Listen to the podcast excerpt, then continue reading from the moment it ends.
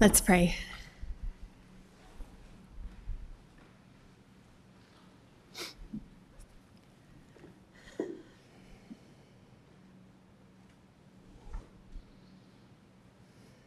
God, we thank you that in you we have everything we need. Forgive us for grasping for things that we don't.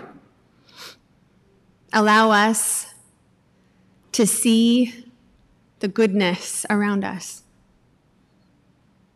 God, I pray that you would open our minds, that you would open our hearts, that you would open our best laid plans. For unless you speak to our hearts today, nothing of value will be said.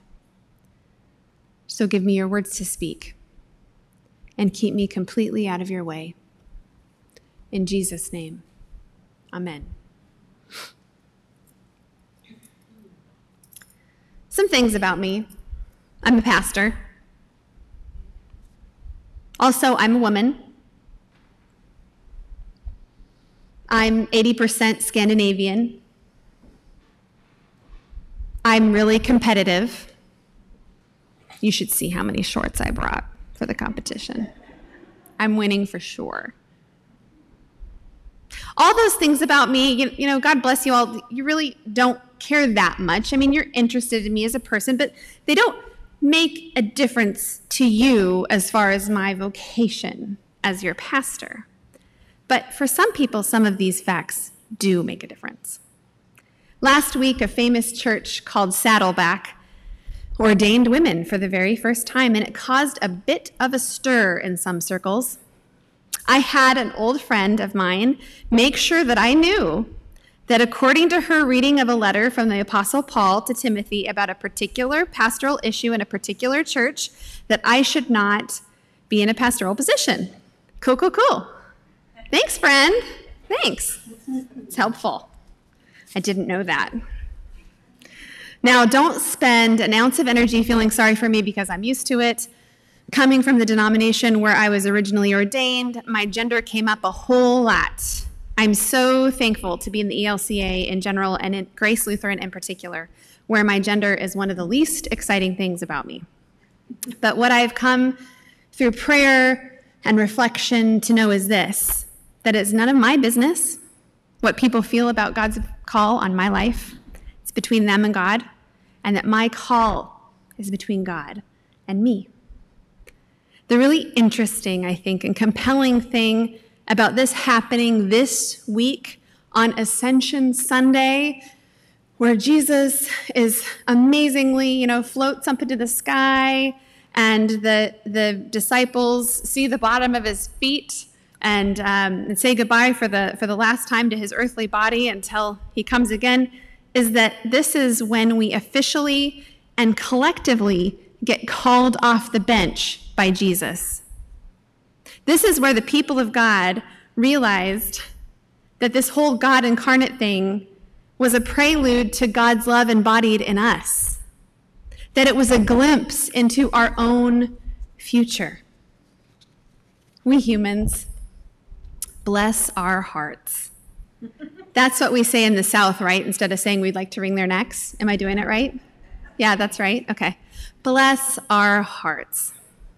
We love to draw lines and set up fences and generally make things really complicated when God made them very simple. We have our excuses locked and loaded as to why we aren't the best people for ministry. And sometimes we even have those excuses locked and loaded for why others shouldn't as well.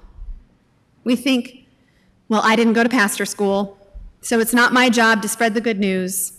Or I'm a woman, and there's this dude 2,000 years ago who wrote a letter to one of his buddies about a woman he didn't want talking in church, so I shouldn't either. Or I'm just not ready yet, or I'm not gifted in that way, I'm, I'm not ready, I'm tired, and on and on and on. But my darlings, my beloved, we are God's love embodied on this earth. Like it or not, we have been called off the bench.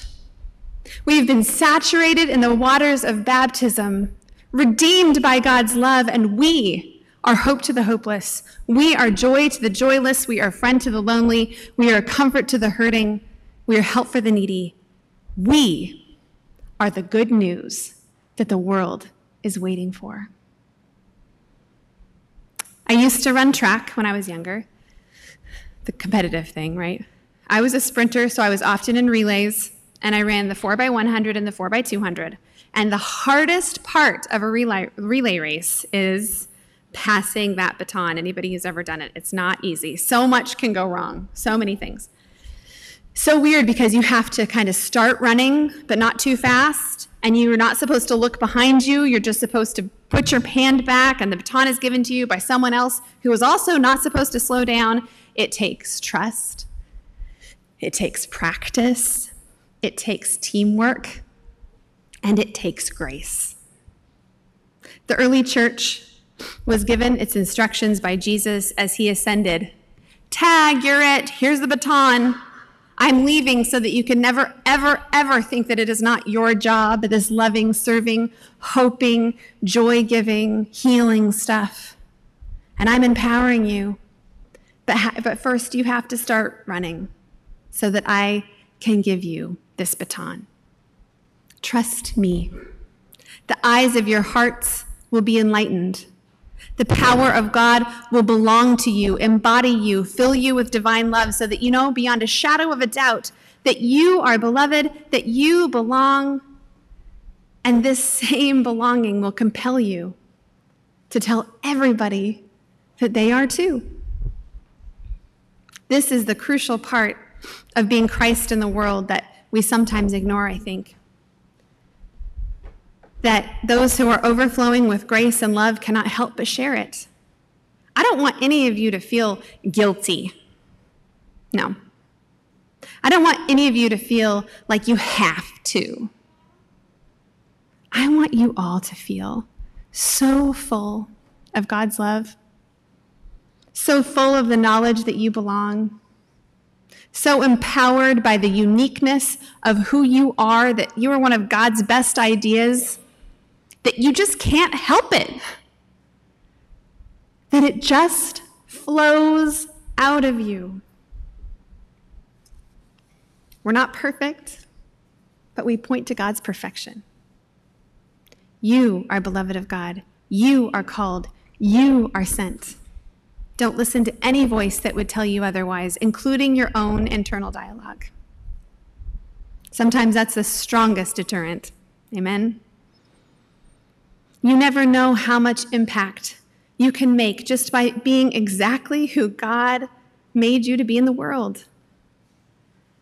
Not from guilt, not from striving, not from overachieving, not from trying to be perfect, which is impossible, but simply being you. I'm a pastor. I'm a woman. And God has used these uniquenesses, part of me, time and time again to minister. I've been able to be present to people who have been abused by male clergy.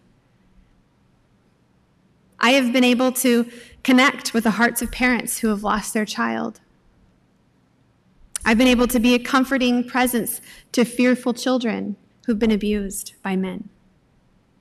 I've had young women experience calls to ministry because they saw in me that it was possible for them. God called me just as I am. And God calls you too. The baton is coming. Start running and put your hand back and trust. One of my favorite little poems I have on my bulletin board right above my desk, and it's entitled God Says Yes to Be Me by Kaylin Haught. It reads I asked God if it was okay to be melodramatic, and she said yes. I asked her if it was okay to be short, and she said it sure is. It's okay to be tall too. I asked her if I could wear nail polish or not wear nail polish, and she said, Honey, she calls me that sometimes. She said, You can do just exactly what you want to. Thanks, God, I said. And is it even okay if I don't paragraph my letters? Sweet cakes, God said. Who knows where she came up that, with that? What I'm telling you is yes, yes, yes.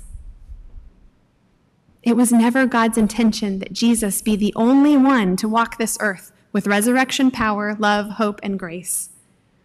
Jesus was just meant to unlock the idea that bringing the good news was only for a select few. And then he threw away the key. He dismantled the idea that anything, even death, could stand between us and God or anyone and God. And then he turned his gaze on us. Bless our hearts. And handed us the baton. Feel all the way to your bones this morning your belovedness. Feel it all the way to your best laid arguments as to why you are not equipped to be this precious, this important, and this beautiful to God's work. And hear these words spoken over you by the divine Yes, yes, yes. Come off the bench. It's your turn. Amen.